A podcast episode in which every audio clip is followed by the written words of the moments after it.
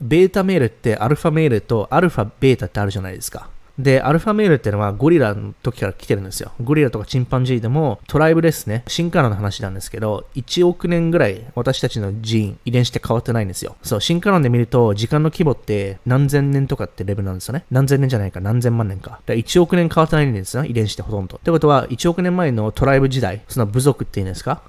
ゴリラみたいなね。ネアンデルタール人みたいなね。で、ゴリラとかっていうのはやっぱりアルファメール作るわけですね。それって人間の社会もね、あるんですよ。アルファメールって。あの、ロブスターの中でもあるんですよね。ロブスターの中でも階級ってあるわけ、ありますよね。ライオンでもありますよね。動物界って階級社会なんですよ、実は。人間だってありますよね。この人が人気があるとかさ、強いとか。小学校ぐらいからね、その、力勢力っていうの？階級って小学ぐらいから皆さん分かりますよね。あ、この人は人気者だとか、リーダーだみたいになりますよね。で、その逆がベータメールなんですよ。弱いっていうか、なんか弱々しくて、もう、すぐ人にこびるっていうのはベータメールの特徴ですね。あとベータメールの特徴っていうのは八方美人で人に好かれたいんですよ。人に好かれたいから完璧に見せたくて拒否られるのが嫌い。社会ではよくテレビとかでね、ああ優しいっていう風に言われていますよね。優しい人っていう、ナイスガイって。実はそうじゃないんですよベータメールってオルテリアモーティブがあるから、つまり何かが欲しいからああやって優しくしてるんですよね。それを言わないで隠してやってることが実はナイスガイではなくてマニプレティブだねっていうところがベータメールの悪いところなんですよ。何かね、真を隠してでリターンを求めてるんですよ。ベータメール。優しいっていう。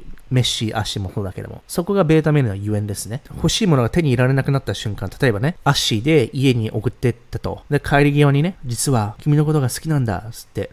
そしたら可愛い子がね、車降りるとき助手席から、私はね、友達としてしか見てないの。ごめんね。つって、友達でいてくれる？みたいな。そしたら、ベータメールナイスガイの足は切れるわけですよ。なんでだよつって、車で送ってくれたし、こんなにね、助けてあげてんのに、なんで、なんでだよみたいなね。それはその相手からの行為が欲しかったわけですね。で、それが返ってこなかったから怒るというね。いやいやいやと。じゃあ最初から好きって言えよって話なんですよ。だから何かしてから好きになってくださいみたいな、それはコンディショナルラブなんですね。条件的に人に対して優しくして見返りを求めてますよね。その見返りを求めてるコンディショナルな行動っていうのは、ちょっとね、ひねくれてませんかってところなんですよね。それがベータメールですね。で、これ、今私が言ってることを、いや、そんなね、辻褄合わせに適当なことは言ってるんだろうって思うじゃないですか。違うんですよ。これは私がね、勝手に言い出したことことじゃなくて、ちゃんとね、研究もされてます。こういうシンドロームあるんですよ。ミスターナイスガイ。あの、これは結婚セラピストみたいな人がね、書いた本なんですけどもね、No More Mr. Nice Guy って。結婚セラピストの人が結婚してたんですけども、結局離婚して理解した。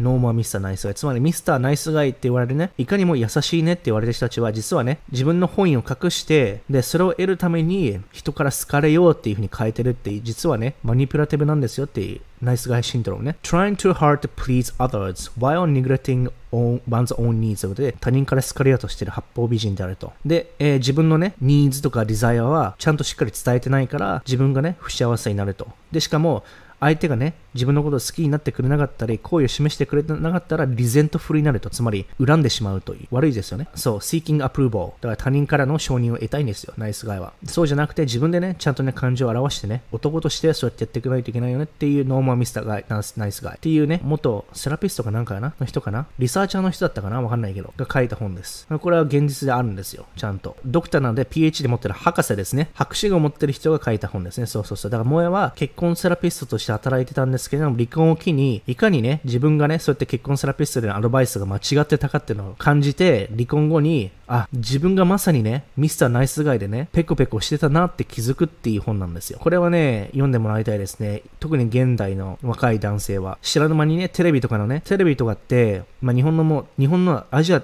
のテレビって特にそうですけども、いかに装飾系がね、なんか称賛されるような、なって、肉食系がね、称賛されてませんよね。日本とかだと。